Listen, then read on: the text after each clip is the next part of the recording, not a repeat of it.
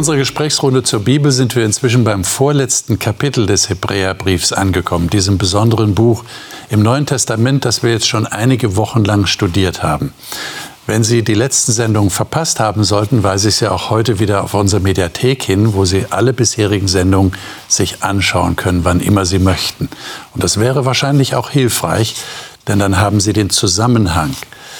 Wir haben letzte Woche über das elfte Kapitel gesprochen. Und da ist ja diese lange Liste von Menschen im Alten Testament, die durch ihren Glauben bewiesen haben, dass sie ein höheres Ziel vor Augen haben und sie haben festgehalten daran. Und jetzt im zwölften Kapitel, gleich am Anfang, verwendet der Schreiber einen sehr interessanten Begriff, wie ich finde. Er sagt, wir haben eine Wolke von Zeugen. Damit bezieht er sich natürlich auf die Leute, die er in Kapitel 11 erwähnt hat. Und jetzt zieht er Schlussfolgerungen daraus. Er sagt, weil wir eine solche Wolke von Zeugen haben, und auf diese Schlussfolgerung kommen wir jetzt zu sprechen. Und das werde ich mit meinen Gästen besprechen und die darf ich Ihnen jetzt vorstellen. Melina Godina ist als Pastorenkind viel in Deutschland herumgekommen, hat die Bibel schon früh als Begleiter und Ratgeber lieben gelernt. Derzeit arbeitet sie mit Jugendlichen in einer christlichen Einrichtung. Marion Esser setzt sich als Betriebsrätin in einem Konzern für Gesundheit und Bildung für gute Arbeitsbedingungen ein. Sie ist verheiratet und hat zwei erwachsene Kinder. Sie sagt, sie könne sich ein Leben ohne eine persönliche Beziehung zu Gott gar nicht mehr vorstellen. Günter Maurer ist nach vielen Jahren der Leitungstätigkeit in der Adventistischen Freikirche in Österreich und der Schweiz im aktiven Ruhestand und lebt mit seiner Frau in Kärnten. Er sagt, dass das trotz aller offenen Fragen die Bibel die Grundlage seines Lebens ist. Hartmut Wolf ist Pastor und Lehrer für Fernkurse zur Bibel im Hope Bibelstudieninstitut. Er ist verheiratet und hat zwei Töchter und einen Enkel. Er sagt, ihn faszinieren alle guten Fragen und Antworten über Gott und seine Welt.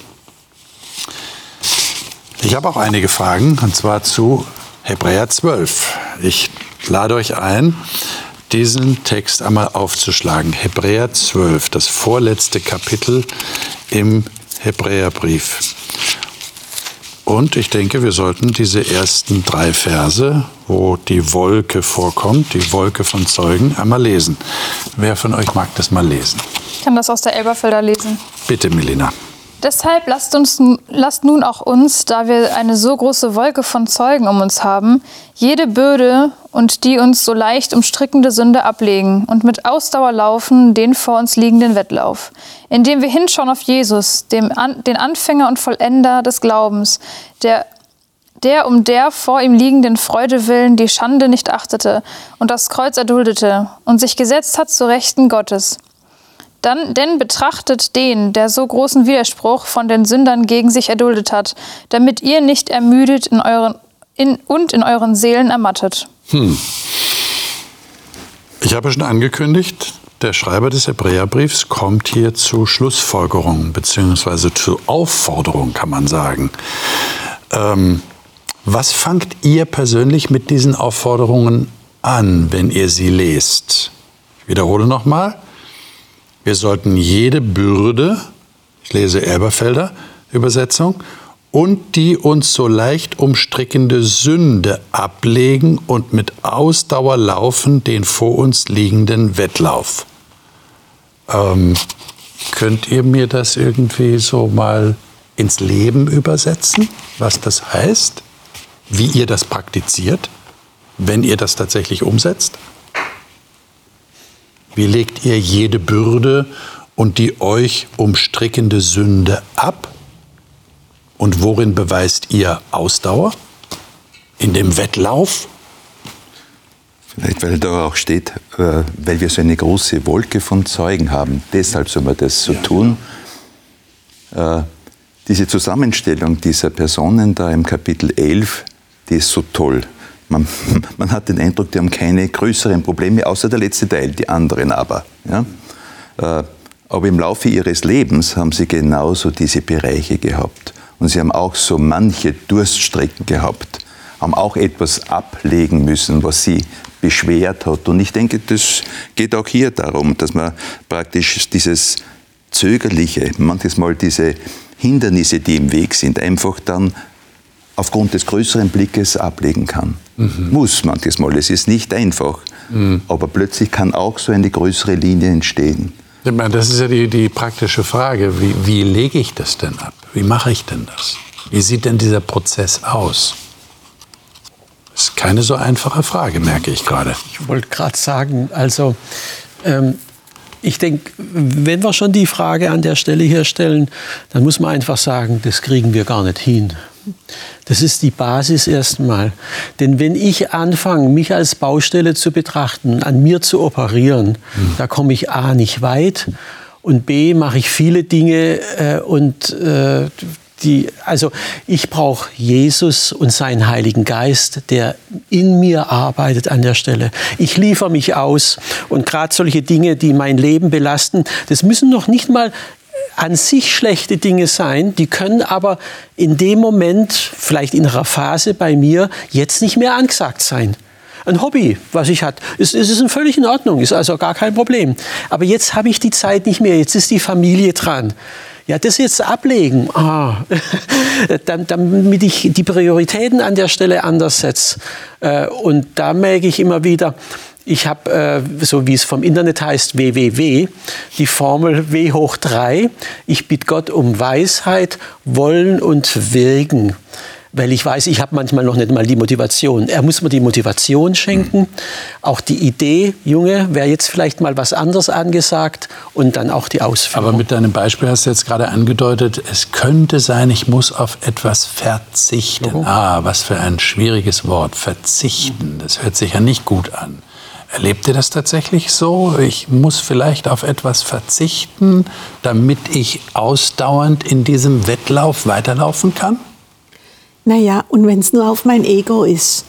Auch das kann, also äh, also wenn ich jetzt da anschließe, also ich kann das nur schaffen, indem ich jeden Tag mein Leben an Jesus übergebe. Und dann verlasse ich mich auf die Zusage, die er gemacht Wie hat. Wie machst du das? Du sagst ihm das? Ich sage ihm das. Ich, also ich du sagst. Hab, genau, ich schreibe ihm das. Du schreibst ihm das? Ich schreibe Briefe, weil ich kann das leichter, wenn ich einen Brief schreibe. Oh, und was passiert dann? Du sagst, das, das Und dann gehe da ich wirklich verzichten? in diesem Bewusstsein in den Tag. Ich habe mein Leben Jesus übergeben okay. und ich verlasse mich auf die Zusage, Tage, wo er sagt, dass Gott uns das Wollen und das Vollbringen schenkt. Und dann gehe ich, ich kann, kann ja nicht jeden Tag bei jedem Schritt jetzt, frage ich nicht immer, gehe ich rechts oder links. Das, das, das schaffe ich manchmal, aber ich schaffe das nicht immer. Und am Ende des Tages stelle ich manchmal fest, ich bin rechts gegangen, hätte aber vielleicht links gehen sollen. Das ist so. Und ich glaube, das ist, und manchmal sind wir stolz auf unser Tagwerk und ich merke, das ist genau das, mein Ego. Wem habe ich die Ehre gegeben? Mir oder Gott? Also das sind die Dinge, die passieren mir jeden Tag wieder.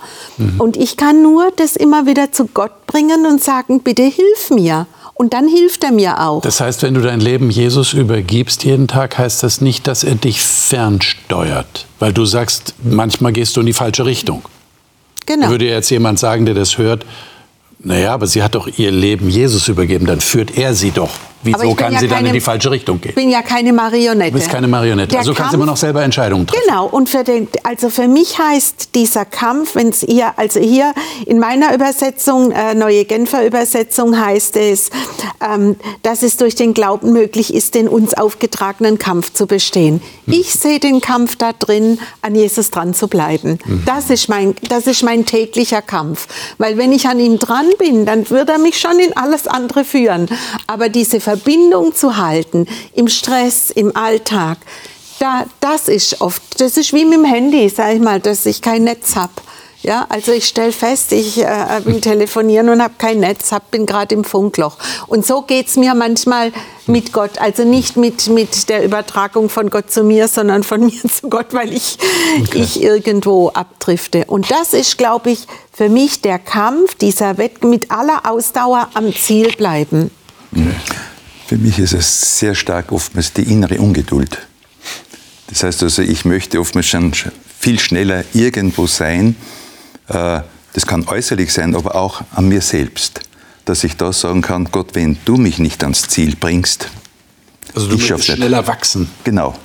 Genau. In manchen mhm. Bereichen merke ich, also, also wenn alles das Leben, der Tag so, so, so normal verläuft, ist es mhm. ja leicht mhm. und, und, keine Schwierigkeit. Aber es gibt schon auch Situationen und auch äh, gegenüber Herausforderungen, wo ich merke, das geht jetzt an meine Grenze. Mhm. Gott, gib mir Geduld, gib mir Gnade dazu. Okay.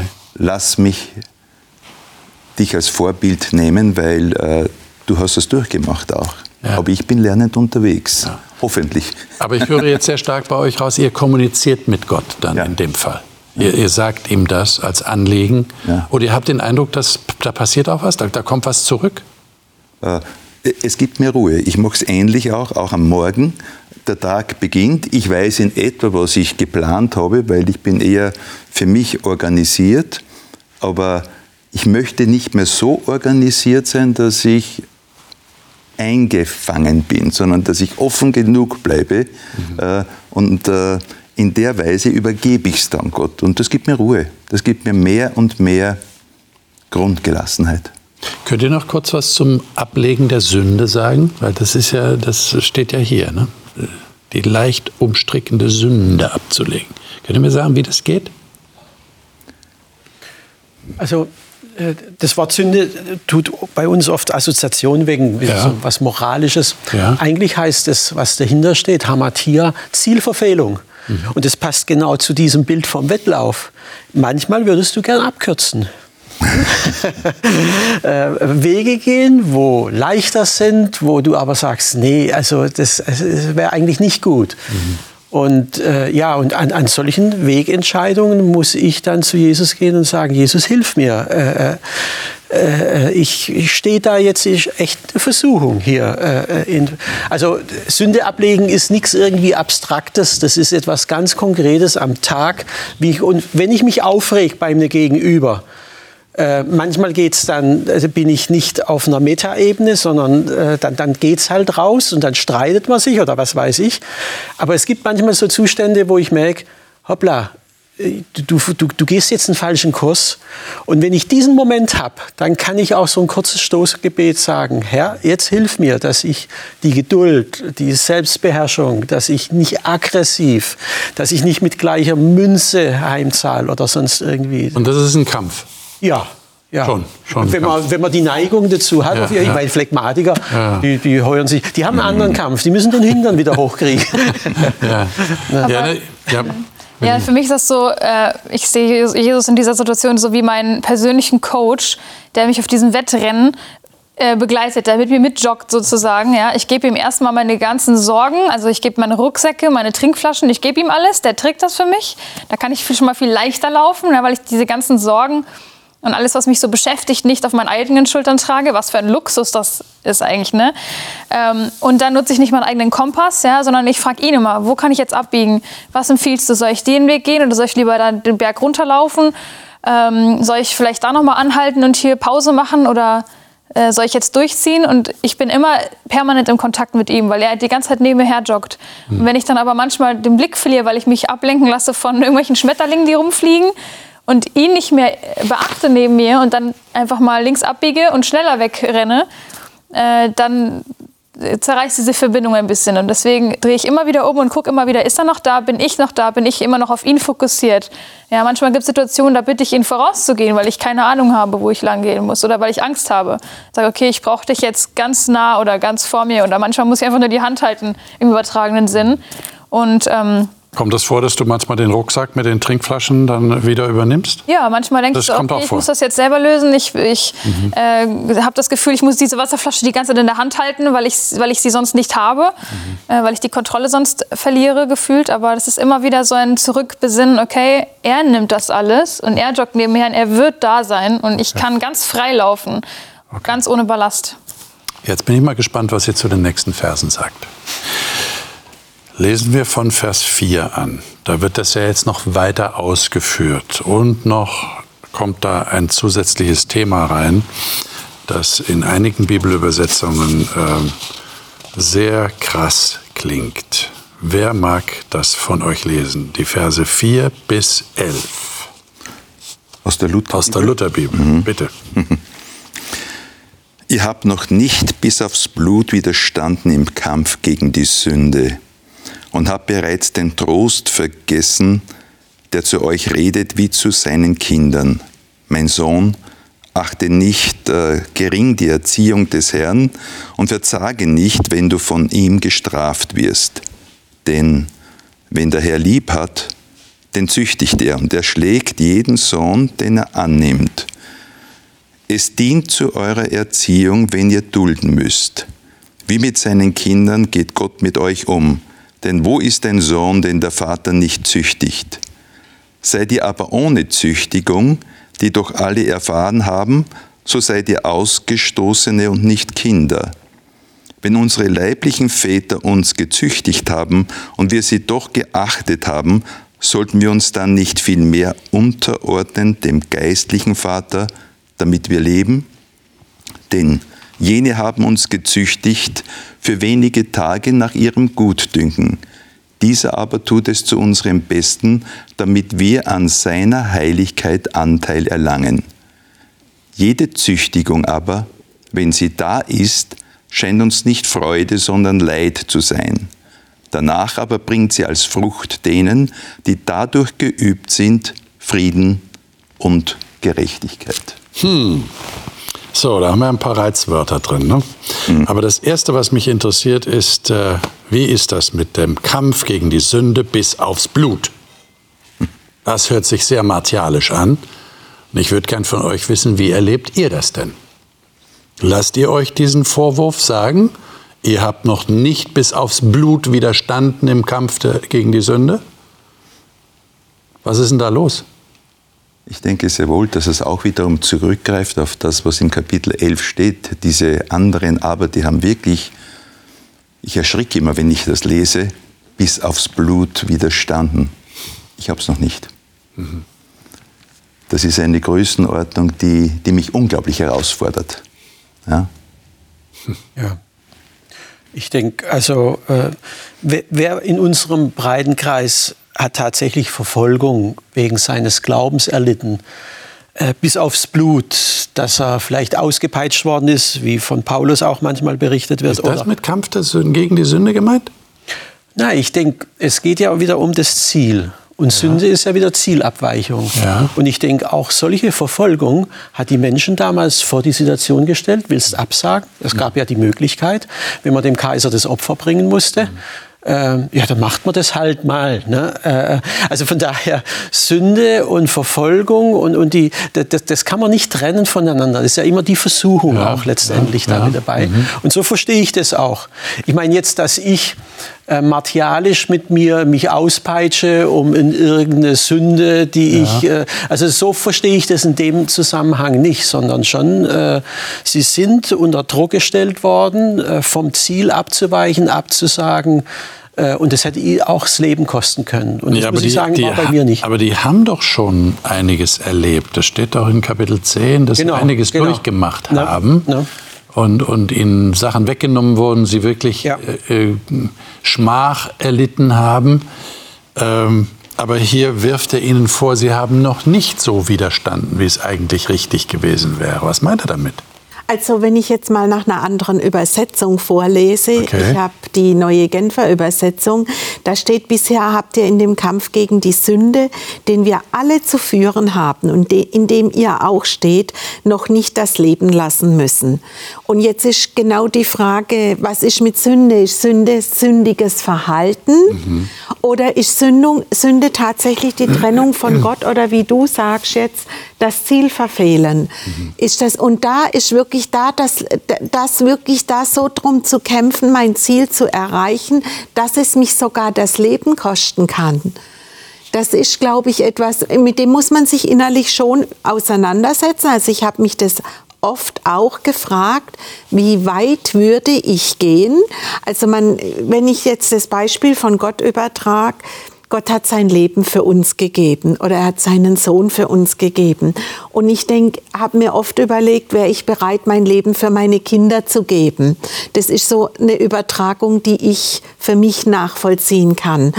Und ich kann bis heute nicht sagen, ob ich zu diesem letzten Schritt tatsächlich bereit wäre, wenn es hart auf hart kommt. Und das ist, glaube ich, so dieses Gemein, dieses Ringen. Bin ich bereit für mein Leben mit Gott? Alles zu geben, um ans Ziel zu kommen, selbst wenn es mich das Leben hier kostet. Ich denke, ähm, das fängt auch, also absolut, es fängt aber auch schon kleiner an, denke ich. Also ich glaube nicht, dass wir alle äh, irgendwann unser Leben lassen müssen für den Glauben. Ich kann es also hoffen, ja. Aber es fängt ja auch an, dass wir bei essentiellen Fragen äh, uns manchmal für oder gegen Gott oder den Glauben entscheiden. Ja, zum Beispiel bei mir war es so, dass ich eine ganze Weile, weil ich eben Sabbats nicht arbeiten möchte oder den Ruhetag halten möchte, dass ich deswegen ähm, länger nach einer Arbeit suchen musste, weil es immer wieder Tage gibt, wo ich an diesem Tag arbeiten müsste und so weiter. Und dann find, sagst du einen Job ab oder du hast eben vielleicht keine Arbeit. Ähm, und da gibt es äh, ganz verschiedene, viele Kämpfe, die schon im Kleineren, sag ich mal, anfangen. Aber zum Beispiel keine Arbeit zu haben, das ist auch ganz schön schwierig. Also wie will man dann leben? Mhm. Ne? Und da fängt es auch schon, dass man sich da überlegt, okay, bin ich da bereit, wirklich solche Sachen auch ähm, aufzugeben und Gott zu vertrauen, dass wenn ich das an ihn wieder abgebe, dass er dann auch für mich sorgen wird. Mhm. Ich denke allerdings nicht, dass es jetzt das erstrebenswerte Ziel ist, das hier beschrieben wird. Aber Nachfolge kostet etwas. Hm. Das heißt, also, es fordert heraus und es kann auch in den unterschiedlichsten Situationen plötzlich etwas eintreten, mit dem du nicht gerechnet hast. Hm.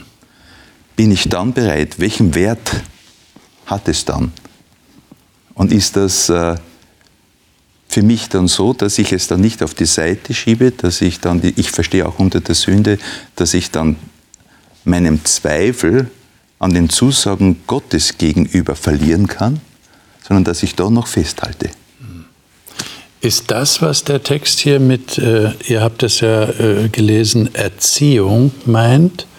Bei mir steht in der Elberfelder Züchtigung. Ich glaube, in der Luther kommt auch noch an einer Stelle zumindest ja, das Zitat, wen der Herr liebt, den züchtigt er. Er schlägt jeden Sohn, den er aufnimmt. Und dann sagt er, wenn ihr aber ohne Züchtigung seid, Vers 8, oder ohne Erziehung, äh, dann seid ihr Bastarde und nicht Söhne oder Ausgestoßene, hat die Luther, mhm. und nicht Söhne. Das heißt, wir dürfen froh sein, das ist jetzt meine Schlussfolgerung, wenn wir so etwas erleben im Kampf, gegen die Sünde, wie ihr das erklärt habt, weil das ist eine Erziehung, die Gott uns zuteil werden lässt. Empfindet ihr das so? Seid ihr froh darüber? Also in der Situation bin ich selten froh darüber, um ehrlich zu sein. Ja, wenn ich das Gefühl habe, oh, jetzt ist gerade irgendwie, stecke ich gerade irgendwo in einem Sumpf und äh, äh, ich, das läuft nicht wie erwartet, ja, und das ist eine schwierige Situation in irgendeiner Art und Weise. Das fühlt sich natürlich nicht gut an. Und dann sitze ich nicht da und freue mich. Steht auch in Vers 11 hier, ne? Alle genau. Züchtigung scheint uns für die Gegenwart nicht Freude, sondern Traurigkeit Absolut, zu sein. Absolut, weil in dem Moment, wo du da drin bist, weißt du ja noch nicht, was danach kommt. Du weißt ja nicht, hört es auf, wie wird es enden. Du weißt es nicht. Du kannst nur versuchen, darauf zu vertrauen, dass es einen Sinn hat. Ähm, aber wirklich, so wie es hier auch steht, wenn man dann zurückblickt, dann sieht es manchmal ganz anders aus. Dann weiß man manchmal, manchmal, nicht immer, und das ist das äh, Verrückte, ja. Manchmal weiß man dann, okay, das hatte einen Sinn und es mir, hat mir wirklich zum Guten gedient. Zum Beispiel, ich arbeite ja mit Jugendlichen und äh, wenn sich da jemand völlig daneben benimmt und äh, auf einer völlig falschen Bahn gerade läuft, dann würde das ja, also wenn ich da jetzt gleichgültig wäre und den einfach machen lasse, würde ich nicht gerade zeigen, dass der mir am Herzen liegt. Natürlich äh, führen wir dann irgendwelche Maßnahmen ein, die dem helfen sollen, wieder zurückzufinden. Und da, das ist auch manchmal in dem Augenblick für den Jugendlichen sehr schmerzhaft, weil er vielleicht Dinge nicht darf oder weil er Regeln bekommt oder Einschränkungen. Ja, ähm, aber ich hoffe, dass äh, sie später wissen, okay, das äh, war gut für mich und äh, dankbar dafür sein können. Aber meistens fehlt uns dafür dieser Weitblick, den Gott halt schon hat. Und ja. So, äh, ich bin groß geworden mit Menschen, Strafentlassene, die bei uns gewohnt haben, die eben das nicht gekriegt haben. Und da wird einem schon bewusst, was, was, was man einer guten Erziehung auch dankbar sein kann. Mhm. Also sonst normalerweise ist es unangenehm, aber wenn du siehst, wohin das führt, mhm. wenn man das nicht bekommt, da muss ich schon sagen, ähm, ja, es ist unangenehm, das ist wie ein Zahnarztbesuch äh, ähm, da gehe ich auch freiwillig hin. Ich weiß, da, da kann jetzt äh, manches kommen, was nicht so angenehm ist. Wahrscheinlich freiwillig mit Einschränkungen, nicht?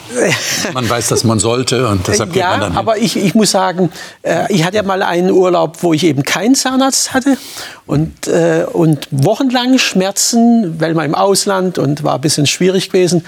Da ist man sehr dankbar, wenn man dann einen Arzt findet, der sich dann darum kümmert und nur kurz mal Schmerzen hat und dann sind die Sachen auch erledigt. Also es ist immer eine Frage, auch wo vergleichbar. Und normalerweise, wenn man aufwächst, ja, da ist Erziehung schon ein bisschen was Lästiges. Aber wenn man dann sieht, wie Menschen sind, wie er gerade beschreibt, die eben sowas nicht bekommen haben, dann denkt man schon manchmal drüber nach und sagt, ey, also so schlecht ist es dann doch nicht. Ne? Wie bewusst ist euch das denn? Dass Gott euch, also, äh, sagt ihr in so bestimmten Situationen, die schwierig sind, Gott erzieht mich gerade? Naja, also wir bitten ja Gott, dass er uns Geduld lehrt. Ja, denken wir, die fällt vom Himmel? Also ich denke, wenn Gott mich geduld, wenn ich geduldig werden soll, dann führt er mich in Situationen, in denen ich Geduld lerne. Das ist Erziehung. Das ist auch Erziehung. Und das, so ist es. Ich bitte Gott, dass er mein Herz verändert. Ja, das passiert nicht einfach, indem ich, ich, ich jetzt morgens aufwache und ich habe ein neues Herz, sondern er bringt mich in Situationen, in denen ich mich dann ändern kann und hilft mir dabei. Und das ist das, glaube ich, also mir hilft es, mir hilft es immer, wenn ich meine Enkelkinder angucke. Die sind jetzt in einem Alter, ich liebe sie beide und sie sind auch sehr lieb zueinander und sie können sich auch furchtbar zanken. Ja, also, aber die Erziehung heißt, ich nehme die auch auseinander und bringe ihnen bei, wie geht man richtig miteinander um. Und wir Menschen sind nicht anders. Wir müssen doch nur unsere Welt angucken. Dann sind wir genauso. Wir kommen manchmal gut miteinander aus und manchmal gibt es furchtbares Gezanke. Das hat, hat die ganzen die letzten zwei Jahre, die Corona-Ding hat gezeigt, wie, viel, wie, wie gute Menschen bereit sind, sich auf einmal zu zanken an Themen.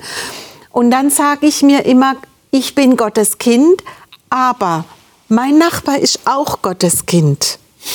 Und Gott will mir jetzt beibringen, genau wie ich es meinen Enkelkindern oder die Eltern den Enkelkindern beibringen, miteinander zurechtzu, will Gott mir auch etwas beibringen. Und manchmal bin ich auch ziemlich stur.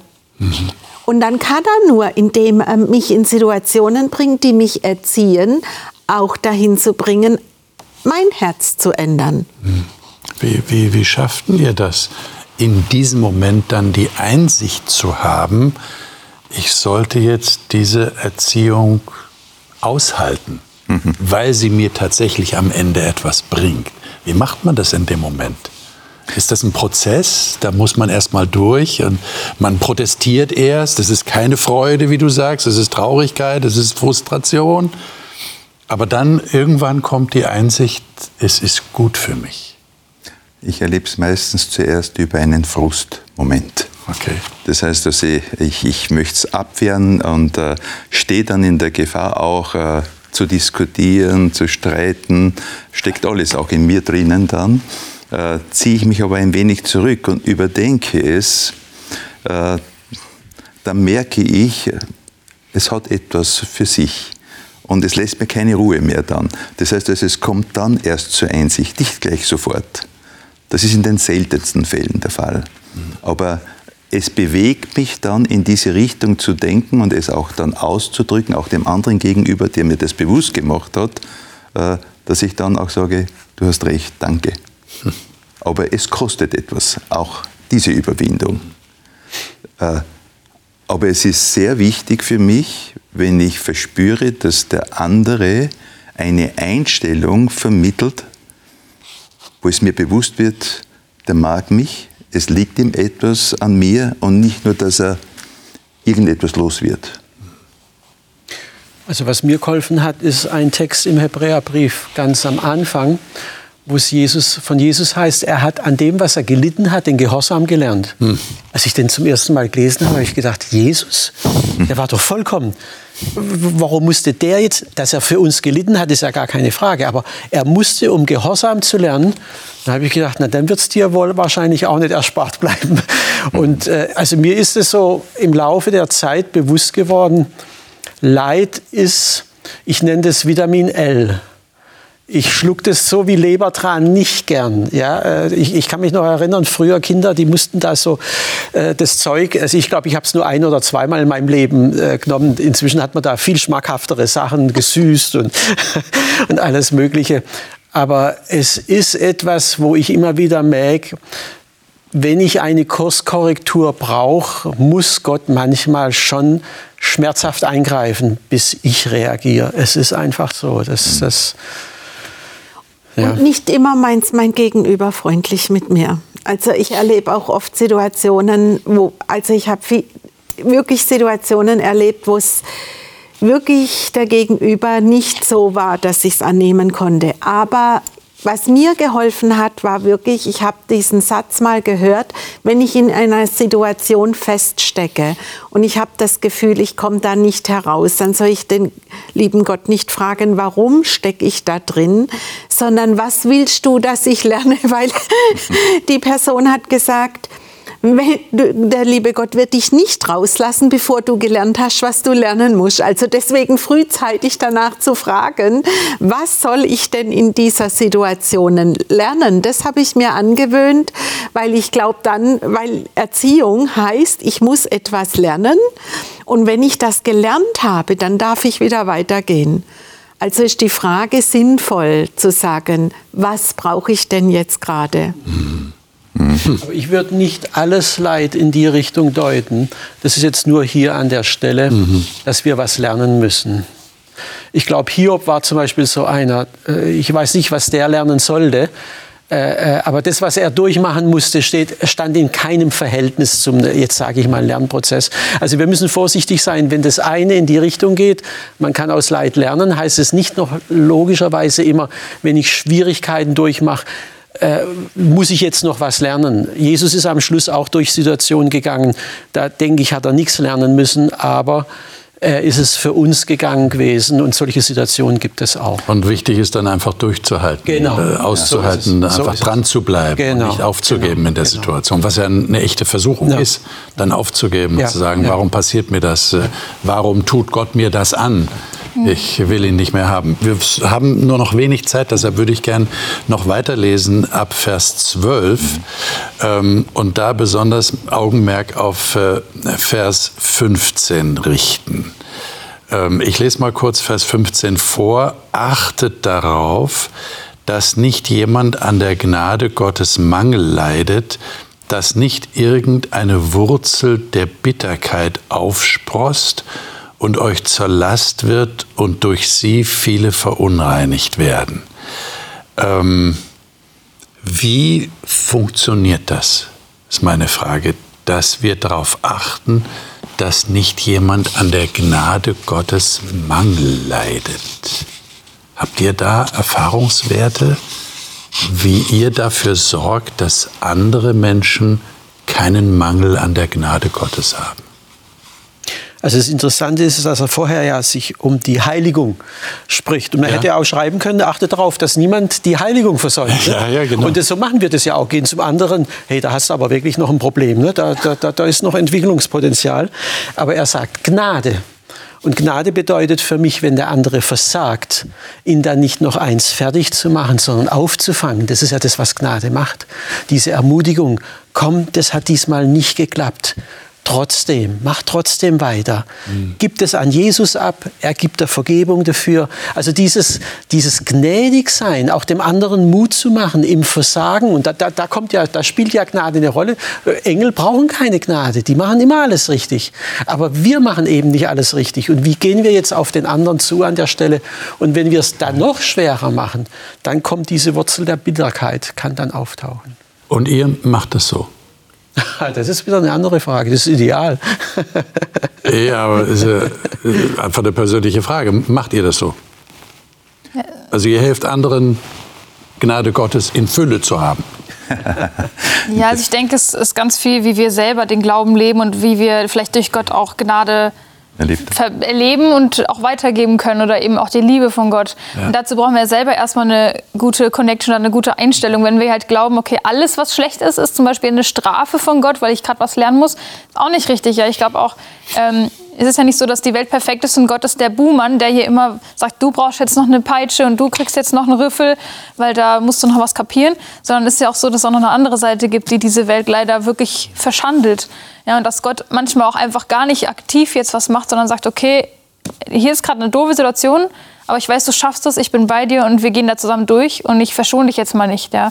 Aber Dafür brauchen wir selber dieses Verständnis und auch dieses Verständnis, dass Gott eben, wenn wir hinfallen und eben nicht den richtigen Weg nehmen und falsch abbiegen, dass er uns immer weiter trotzdem mit uns durchgeht. Dass er jetzt nicht sagt, ich breche ab, die ist hoffnungsloser Fall, ich höre auf damit. Und das geben wir eben an andere weiter, indem wir das einmal vorleben, wie wir das selber glauben und zum anderen eben auch Ermutigungen einfach aussprechen, dass wir sagen, wirklich, dass wir füreinander da sind und sagen, okay, äh, auch wenn an mir Leid getan wurde von jemand anders, dass ich dann sagen kann, es ist nicht schlimm, es kann passieren.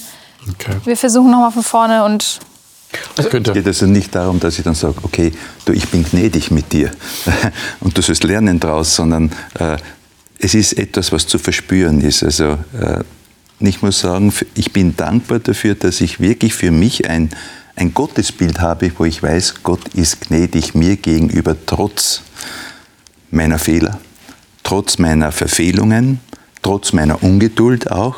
Äh, aber ich möchte auf alle Fälle mit denen, denen ich zusammenkomme, äh, eine gnädige Grundstimmung äh, verbreiten, äh, eine Brücke bauen, helfen, dass da nichts Bitteres entstehen kann. Weil wenn das einmal so im tiefen Inneren entsteht, eine Wurzel ja etwas, was versteckt ist und arbeitet unterirdisch und plötzlich kommt es hervor, das ist immer schade.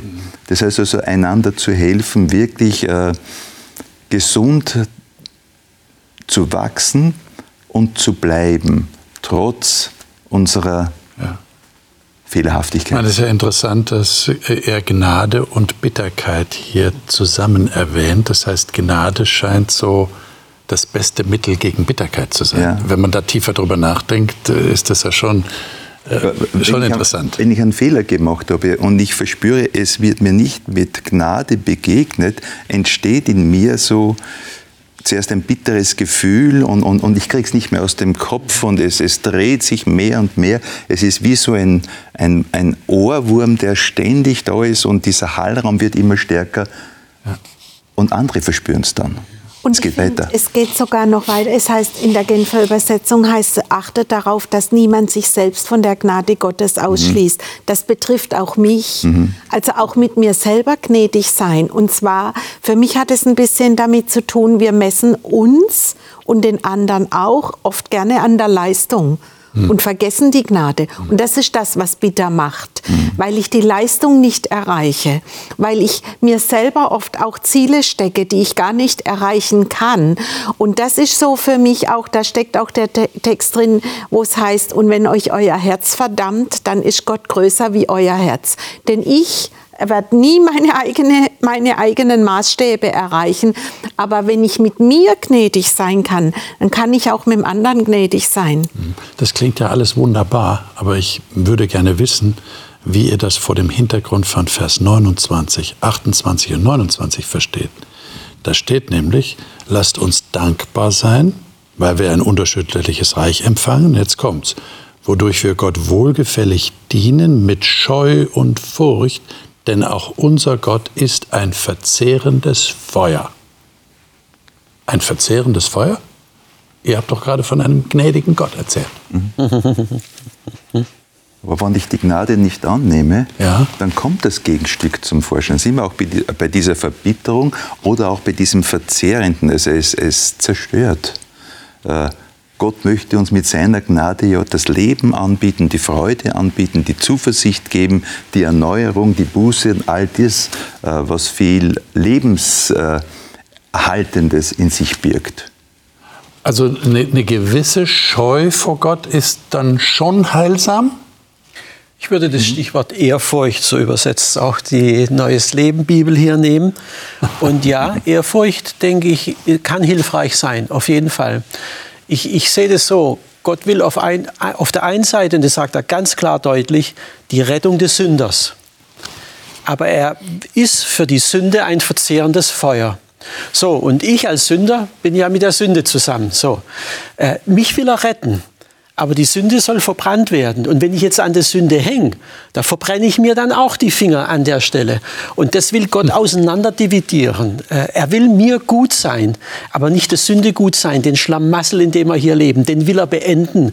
Und er will aber nicht mich beenden, sondern den Schlamassel. Und ja, irgendwo muss es dann auch auseinandergehen. Dann. Wenn wir auch über das ganze Erziehungsthema hier sprechen, ist das auch eine Frage von Respekt, finde ich. Wenn, wenn Gott mir so viel Gnade erwiesen hat und ich darf ganz rein sein, dann äh, muss ich das auch anderen gegenüberbringen und auch mir selber, weil also was habe ich für ein, wer bin ich, dass ich sage, ich nehme das von Gott, aber mach das selber nicht. Also wenn wir jetzt auch bei dem Beispiel der Familie sind, die erziehen, ja, wenn jetzt zum Beispiel äh, die Eltern mich erziehen und ich habe einen Respekt vor meinen Eltern und ich äh, bin dankbar für diese Erziehung und es war hoffentlich dann auch eine gute Erziehung, ja, dann äh, möchte ich das ja selber auch so wieder weitergeben. Wenn ich aber sage, okay, ich gehe einen völlig anderen Weg, dann dann fehlt da irgendwas. Also wir gehen jetzt davon aus, dass die Eltern äh, nicht hier die Kinder verprügeln, sondern eine gute Erziehung machen. Ne? Aber mhm. ähm, dann möchte ich ja das auch weitergeben. Das ist auch eine Art von Respekt, dass ich sage, okay. Respekt ist auch nochmal ein gutes Wort für die Frage der Furcht, Ehrfurcht, genau. Respekt. Das gehört ja alles in diese Gruppe rein. Ne? Ja, und Gnade macht ja eigentlich auch nur dann Sinn, wenn es einen Urteilsspruch gibt. Genau. Oder? Genau. Also der, der Anspruch Gottes bleibt ja bestehen. Ja und dass ich auch für mich erkenne, so wie es Paulus sagt, aus Gottes Gnade bin ich jetzt, was ich bin. Und diese Gnade ist nicht umsonst gewesen. Mhm. Also sie hat etwas Erneuerndes bewirkt für mich selbst, da bin ich bei mir, aber wenn es bei mir ankommt, die göttliche Gnade, kann sie auch im Umkreis, äh, wo ich lebe, auch zur Wirkung kommen. Liebe Zuschauerinnen und Zuschauer, hier greift tatsächlich der Gesamtzusammenhang des Hebräerbriefs. Merken Sie das? Es hat Gott tatsächlich etwas gekostet, nämlich das einzige Opfer, das Sühnung schafft, das Vergebung bewirkt, das Gnade wirken lässt. Und das ist das Opfer, das Jesus am Kreuz gebracht hat. Das haben wir hinlänglich betrachtet im Hebräerbrief. Und jetzt kommt der Hebräerbriefschreiber zu diesen Schlussfolgerungen und sagt, Gebt diese Gnade auch an andere weiter, ermutigt sie, diese Gnade anzunehmen. Und haltet selber durch bis zum Ende, indem ihr dranbleibt, indem ihr nicht aufgebt, eure Zuversicht, eure Hoffnung nicht wegwerft und tatsächlich aushalten könnt, wenn ihr in Situationen seid, wo ihr Leid erlebt, wo ihr Not habt und wisst, dass ihr in der Liebe Gottes geborgen seid. Ich denke, das ist eine Zusammenfassung, die wir äh, hier im Kapitel 12 schon sehen können. Das nächste Mal werden wir ein letztes Mal über den Hebräerbrief reden, und zwar über das 13. Kapitel. Und da geht es um das Thema liebevoll leben. Da sind einige Mahnungen, einige Ermutigungen des Schreibers des Hebräerbriefes enthalten, wo er dazu aufruft, dass wir mit brüderlicher, mit geschwisterlicher Liebe einander begegnen und genügsam sind. Und das sind einige Ratschläge, die, glaube ich, sehr praktisch sind und über die wollen wir nachdenken. Und ich freue mich schon auf das Gespräch. Ich hoffe, Sie auch. Ich hoffe, Sie sind dann wieder dabei. Bis dahin wünsche ich Ihnen Gottes Segen.